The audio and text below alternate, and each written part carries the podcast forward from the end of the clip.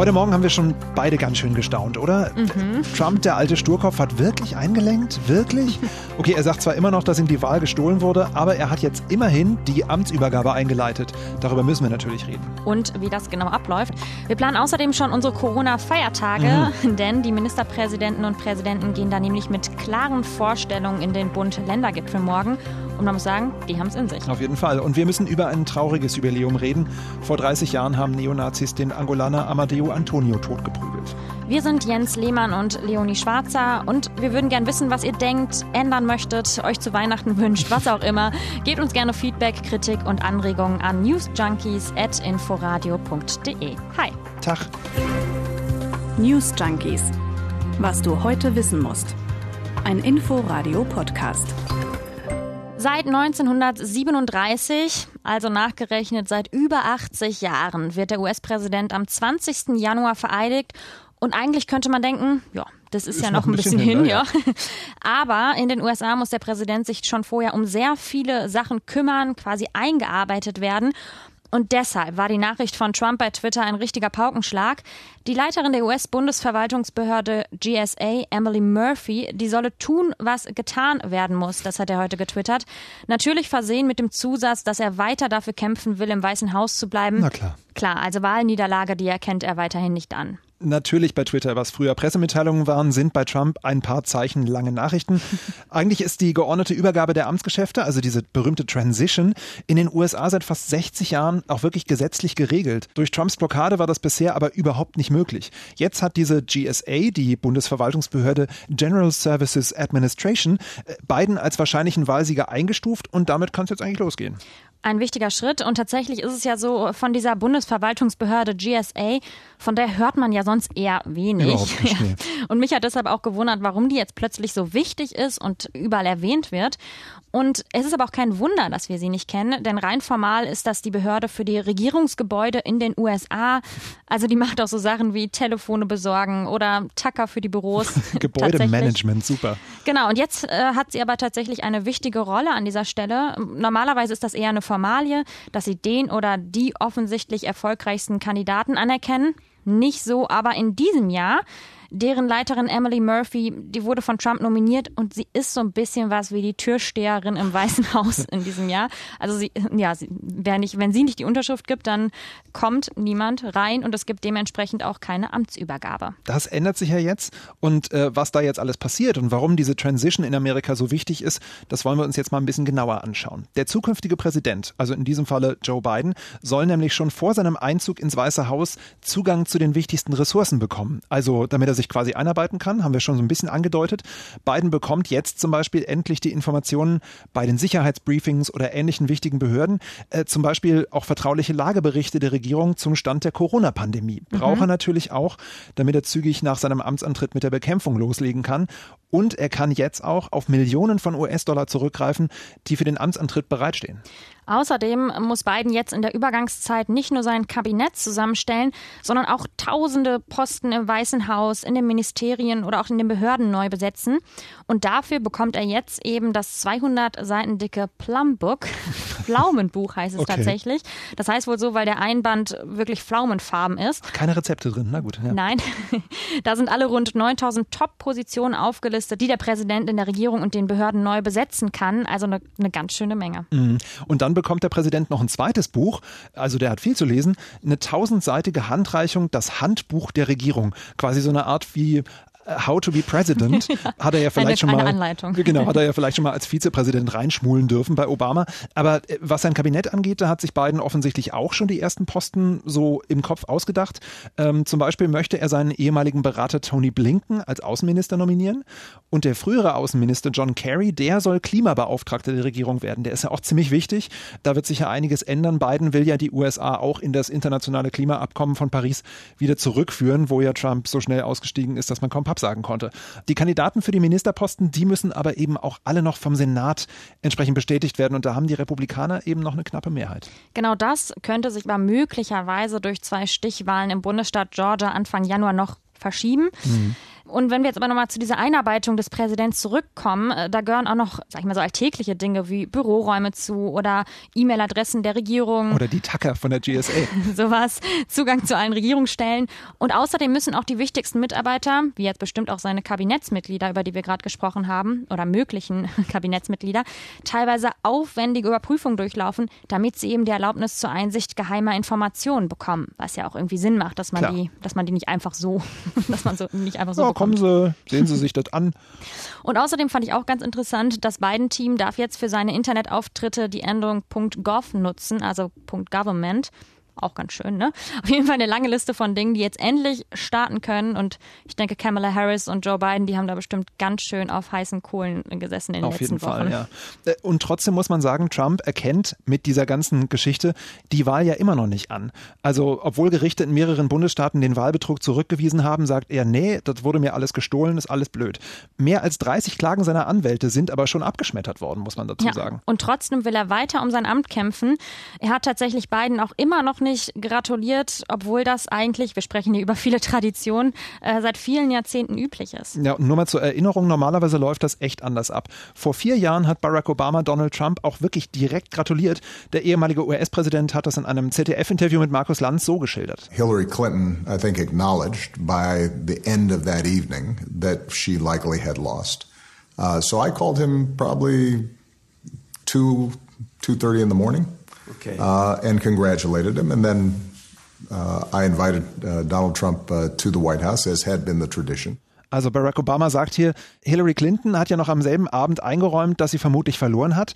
Und dann hat er, Obama, seinen äh, Nachfolger Donald Trump gegen 2.30 Uhr morgens angerufen, ihm gratuliert und ihn eingeladen, wie es denn so üblich ist, ins Weiße Haus eben. Ja, und genau das läuft dieses Jahr alles etwas anders ab. Deutlich, ja. Wie gesagt, Donald Trump, der erkennt weiter seine Niederlage nicht an. Und Wolfgang Ischinger, der seit zehn Jahren die Münchner Sicherheitskonferenz leitet, der hat heute Morgen im Inforadio erzählt, welchen Schaden Trump damit den USA zufügt. Das, was er jetzt seit der Weihnacht macht, ist aus meiner Sicht nichts anderes als politische Brunnenvergiftung. Er, arbeitet daran, dem Nachfolger, dem Nachfolger die Hypothek aufzubürden, ständig bei etwa der Hälfte äh, des Wahlvolks gegen den Mythos ankämpfen zu müssen, dass er eigentlich äh, nicht äh, zu Recht ins Amt äh, gekommen ist. Das ist Brunnenvergiftung. Ja, und ich glaube, das wird Biden auch noch ein bisschen verfolgen. Definitiv. Ja, und eigentlich ist Trump jetzt eine sogenannte lame duck. ähm, so, ja, so wird in den USA ein Präsident oder ein Politiker oder Politikerin bezeichnet, der oder die zwar noch im Amt ist, aber nicht zu einer Wiederwahl antritt oder, so wie in diesem Falle, nicht wiedergewählt wird und dadurch normalerweise vor allem innenpolitisch nicht besonders handlungsfähig ist, eben deswegen eine lame duck. Trump, muss man sagen, der verhält sich nicht gerade wie eine lame duck. Nee. Man kann sagen, er kämpft eigentlich so ein bisschen dagegen an. Er Ja. sagt sich, nö, das, das bin nicht ich. Genau, und das ist eben nicht nur diese Brunnenvergiftung, also dass er diesen Wahlbetrugsmythos erschafft, mit der er Biden seine Amtszeit erschweren wird. Es sind auch ganz viele andere, so kleinere Dinge, mit denen er versucht, Biden Ja. zu schaden. Damit will er jetzt zum Beispiel jetzt seinen eigenen Republikanern und auch möglicherweise sich selbst eine baldige Rückkehr an die Macht erleichtern. Apropos Trump 2024. Zum Beispiel versteigert aber jetzt auch das US-Innenministerium völlig unnötig neue Ölbohrlizenzen für das größte US-Naturschutzgebiet in Alaska. Und das ist nicht die einzige Hauruck-Aktion, muss man sagen. Die New York University protokolliert mit ihrem Midnight Watch Project fast drei Dutzend Anti-Öko-Maßnahmen auf den letzten Drücker von Trump. Ja, und in vier Jahren hat Trump insgesamt mehr als 100 Umweltvorschriften seines Vorgängers, wir haben ihn eben schon gehört, Barack Obama annulliert. Und man muss sagen, das kann Biden gar nicht so schnell alles wieder in Kraft setzen. Nee. Anderes Beispiel, der erst kürzlich neu ernannte Verteidigungsminister, der hat einen weitgehenden US-Truppenabzug aus Afghanistan und aus dem Irak veranlasst. Und einige warnen jetzt schon davor, dass dieser plötzliche Abzug katastrophale Folgen haben könnte. In Afghanistan zum Beispiel kontrollieren die Taliban schon wieder große Gebiete und die Friedensverhandlungen, die stocken schon seit Monaten. Und auch das ist schwierig für Biden, denn klar, so ein Truppenabzug, den kann man nicht einfach mal so rückgängig machen. Also es ist irgendwie eine seltsame Situation in den USA. Auf es gibt Fall. keine normale Übergabe von einem Präsidenten zu dem anderen und das sorgt eben und wird auch für eine ganz schöne Spaltung sorgen. Wenn aber Biden dann nach all den Dingen, von denen wir eben erzählt haben, endlich am 20. Januar ins Weiße Haus einzieht, dann kommt aber auch noch mal einiges auf ihn zu. Und zwar der ehemalige Präsident Barack Obama hat im ZDF-Interview mit Markus Lanz, wir haben eben davon schon gehört, über seine erste Nacht im Weißen Haus gesprochen. I, I've mentioned to friends of mine, the first night that you sleep in the White House. Yeah. Because yeah, you brush your teeth, you, you know, you do your normal routine, Yeah. and then you, you know, get under the covers, and then suddenly realize this this is not my house. This is the people's house. You're, you're suddenly uh, sleeping in a museum. Das ist so unglaublich menschlich, finde ich, wie Obama Total. das hier schildert. This is not my house. Which house is it? Ja, er sagt hier, man putzt die Zähne, man hat so seine normale Routine, schlüpft unter die Decke und plötzlich kommt die Erkenntnis, das ist nicht mein Haus, nee, das ist das Haus des Volkes. Man schläft quasi um Museum. Und das ist natürlich auch ein ganz großer Unterschied zu anderen Regierungschefs. Stimmt. Also hoffen wir mal, dass sich die Lage in den USA bis dahin etwas entspannt hat und äh, Joe Biden dann ganz entspannt unter seine äh, hoffentlich weiche Decke im Weißen Haus schlüpfen kann. Im Museum. Morgen ist es soweit, da treffen sich Bundeskanzlerin Angela Merkel und die Länderchefs, um über weitere Corona-Maßnahmen zu beraten. Kommt mir irgendwie bekannt vor, aber äh, diesmal zählt's halt dann wirklich. Das sagt auch Regierungssprecher Seibert immer. Erst die Beschlüsse am Mittwoch, die zählen für die nächsten Wochen und Monate. Das zieht sich trotzdem irgendwie schon so durch. Wir haben ja gestern schon viel über die Details der geplanten neuen Regeln gesprochen. Und auch diesmal klappt das offensichtlich nicht so richtig mit der Geheimhaltung Nee, vorher. nicht wirklich. Gestern gab es ja noch zwei Papiere, eins von der SPD-geführten Seite der Länder, eins von den Unionsgeführten. Jetzt hat man einen Kompromiss gefunden, immerhin. Genau, also private Treffen sollen vom 23. Dezember bis zum 1. Januar mit bis zu zehn Personen möglich sein. Kinder bis zu 14 Jahren sind da noch gar nicht eingerechnet, also die können quasi noch mal als Plus oben drauf kommen. Also man kann sich vorstellen, eine ganz schöne Weihnachts-Silvesterparty. Definitiv. Manch einem Politiker ist Weihnachten offenbar extrem heilig, hatte man auch das Gefühl. Ich finde, da muss man fast schon Angst irgendwie um die Trennung von Staat und Kirche haben, wenn ich mir das anhöre manchmal. Ja, und Armin Laschet, der musste jetzt sogar zurückrudern. Er hatte ja am Wochenende vor dem schlimmsten Weihnachten seit dem Zweiten Weltkrieg gewarnt. Mhm. Und der Shitstorm, der kam dann natürlich auch prompt. Aber auch sein Kontrahent Markus Söder, muss man sagen, der ist irgendwie ganz vorne an der Frohes Fest, ich liebe Weihnachten Front. Wenn wir jetzt vernünftig sind, dann bin ich optimistisch, dass es ein anderes, aber ein schönes Weihnachten werden kann. dass das Weihnachtsfest noch ein sehr schönes werden kann. Dann ein entspannteres Weihnachtsfest feiern. Wir wollen am Ende ein schönes gemeinsames Weihnachts Weihnachtsweihnacht Weihnachts Weihnachtsfest. Super Remix. Ja, und da möchte ich bei sowas am liebsten mit Lorenz Marold antworten. Der Chefredakteur vom Tagesspiegel, der sieht das nämlich in seinem Kommentar heute Morgen bei Radio 1 wirklich ein bisschen anders. Was mir aber wirklich ganz entschieden auf den Weihnachtskeks geht, das ist diese komplette Festtagsüberhöhung. Also, na klar ist das wahrscheinlich für die meisten schlimm, wenn sie einige Familienmitglieder mal nicht treffen können. Aber ehrlich gesagt sind mir meine Weihnachtsgefühle sehr viel weniger wichtig, als dass dieses scheiß Virus endlich verschwindet, dass wir keine Leichen stapeln müssen wie anderswo und dass wir unser unbefangenes Leben das ganze Jahr über wieder bekommen. Klar, man kann diese Meinung verstehen, aber andererseits ist es natürlich auch so, dass für viele Weihnachten ein ganz besonderes Fest ist, auf das man sich jetzt irgendwie seit Monaten freut. Man hofft endlich mal wieder die Familie zu sehen. Also ich kann auch die andere Seite ein bisschen nachvollziehen. Wie auch immer, die Ausnahmen, die die Länder planen, die gehen ja sogar bis zum 1. Januar. Und das heißt, jetzt unabhängig von Weihnachten, auch an Silvester soll es große Partys geben. Ja, mit Feuerwerk sogar. Es soll ja auch kein Verkaufsverbot für Böller geben, aber auf belebten öffentlichen Plätzen und Straßen soll eben das Böllern verboten werden. Wir hatten es ja gestern schon so ein bisschen, dass wir darüber diskutiert haben und ich bin ja grundsätzlich auch gegen Böllern Ja, und bin ein Fraktion Freund von Wunderkerze, Fraktion genau. Wunderkerze, genau. Aber ich kann gleichzeitig auch irgendwie verstehen, dass es kein Verkaufsverbot geben wird, weil irgendwie müssen die Infektionsschutzregeln ja nachvollziehbar sein und ich finde jetzt, ob eine Familie in ihrem Garten eine Rakete zündet oder nicht, das hat ja erstmal nichts damit zu tun, ob die Corona-Zahlen steigen. Also da ist für mich einfach der Zusammenhang nicht so klar und ich finde, ein Verkaufsverbot ist ja auch irgendwie nochmal ein krasser Eingriff des Staates, wenn man sagt, jetzt, jetzt dürfen die Supermärkte das und das nicht mehr, ja, nicht mehr verkaufen. Zumal die ganzen Garagen sicher noch voll sind. Äh, aber Ja. es gibt für mich eben dann auf der anderen Seite eben nicht nur die braven Familienknallereien. Du kannst dir sicher sein, dass es da eben trotzdem genügend Leute gibt, die mit den Nachbarn auf die Straße gehen und rumknallen. Und da fallen dann schon eher mal die Hemmungen, kann man fast sagen. Da gibt's dann eben doch wieder Gruppenbildungen und zack, bist du wieder beim Infektionsschutz. Ja, da hast du recht, aber wenn man so argumentiert, dass Dinge dazu führen können, dass Menschen sich treffen, dann müsste man ja noch viel, viel mehr verbieten und Ja, okay. Sperrt die Kein- Parks. kein Alkohol mehr verkaufen, ich weiß es nicht. Nein, also ich, ich bin auch trotzdem gegen Böllern und ich denke, das, das worauf wir uns einigen könnten, wäre doch ein richtig schönes Stadtfeuerwerk. So ein tolles Feuerwerk, was jeder angucken kann und das nicht jeder so rumböllert. Ja, wäre ich auch sofort dabei. Heute werden in Eberswalde Grenze niedergelegt und äh, damit wird ein ums andere Mal jedes Jahr um diese Zeit Amadeo Antonio gedacht. Ja, sein Name ist inzwischen, kann man sagen, zum Synonym für rechte Gewalt geworden. Und es ist heute genau 30 Jahre her, dass er von Neonazis zu Tode geprügelt wurde. Und er ist auch eines der ersten Opfer rassistischer Gewalt nach der Wiedervereinigung. Ja, dabei war diese rechte Gewalt damals gar nicht so selten. Der Journalist Christian Bangel hat schon mal den Begriff von den Baseballschlägerjahren geprägt. Ähm, gerade in den letzten Monaten sind auch mehrere Bücher zu dem Thema rausgekommen. Ich empfehle da sehr, als ich mit Hitler Schnapskirschen aß von Manja Prekels. Das ist so beklemmend und so gut und schildert diese Zeit eben auf ganz dramatische Weise. Und bei der ORB-Reporterin, wir haben eben so ein bisschen im Archiv gekramt damals, da klingt das auch ein bisschen wie aus dem Roman. Eberswalde Fino, Hüttengasthof. In der Kneipe sitzen einige junge Leute zusammen, lachen und reden miteinander, trinken ihr Bier. Die jungen Männer in dieser Gruppe sind schwarzer Hautfarbe, kommen aus Angola, gehören zu den letzten 20 der einstigen Vertragsarbeiter in dieser Stadt. Unter ihnen auch Antonio Amadeo. Er wird sein Zuhause nicht mehr erreichen.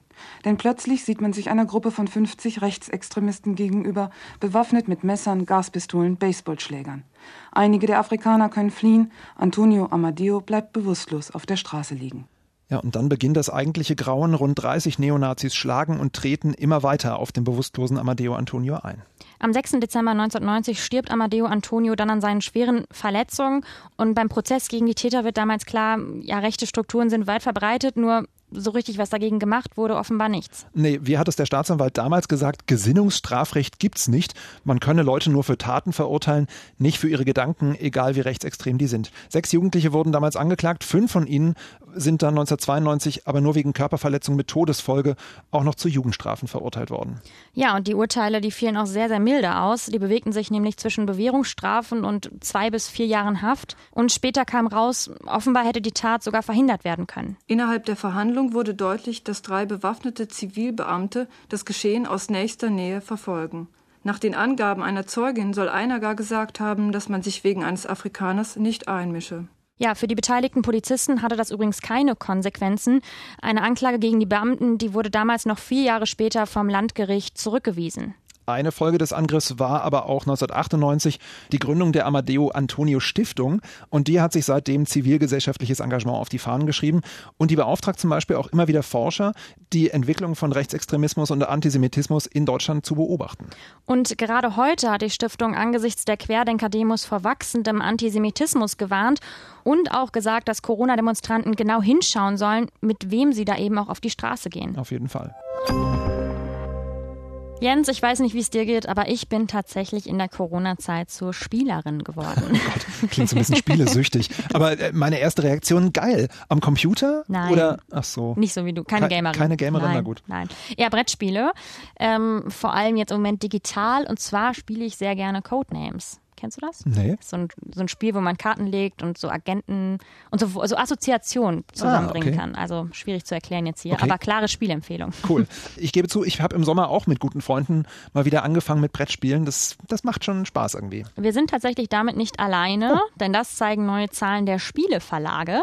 Der Verkauf von Spielen für Erwachsene ist um etwa 30 Prozent im Vergleich zum Vorjahr gestiegen. Krass. Und vor allem Klassiker wie Mensch ärgere dich nicht, Monopoly oder Kniffel laufen besonders gut. Hat mich jetzt irgendwie gewundert, nicht so die, die Bestseller, Ja. sondern die Klassiker. Und ich liebe Monopoly auch. Ich erinnere mich, das haben wir früher nächtelang durchgespielt. Man kann damit auch so richtig die Zeit totschlagen. Total. Ja, ja. So. Ich weiß nicht, damit kann man wirklich den, den ganzen Corona-Winter kann man Monopoly durchspielen.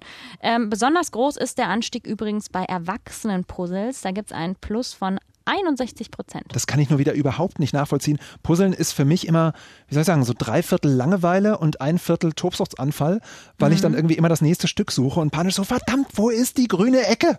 Das nervt mich so derart. Das Vielleicht echt wollen das manche Leute jetzt in der Corona-Zeit. Ja, Ein bisschen die, aufregen. Die grüne Ecke suchen, super. äh, also ist definitiv nichts für mich, Puzzeln. Da bin ich nicht, nicht geduldig genug. Besonders schön fand ich aber tatsächlich auch die Erklärungen der Spielebranche für diesen neuen Boom. Der Vorsitzende der Spieleverlage, Hermann Hutter, hat zum Beispiel gesagt, Studenten kommen vermehrt zurück zu den Eltern und Familien sitzen gemeinsam im Wohnzimmer. Da braucht es halt auch Alternativen zum Fernsehprogramm. Ich muss kurz verbessern, Studierende natürlich. Selbstverständlich. und noch was anderes muss ich natürlich widersprechen, weil Fernsehprogramm, Gesellschaftsspiele, es gibt auch uns, die News Junkies. Oh ja. Und ich stelle es mir noch viel schöner vor, die Familie sitzt im Wohnzimmer am großen Tisch und lauscht andächtig die News Junkies. Und hinterher wird dann eifrig geteilt und geliked, wie es schon immer Sitte war in den Familien in Deutschland. Ja, damit ihr das jetzt alle in Ruhe tun könnt, sagen wir jetzt mal schnell Ciao, bis morgen. Tschüss. News Junkies. Was du heute wissen musst. Ein Podcast von Inforadio. Wir lieben das Warum.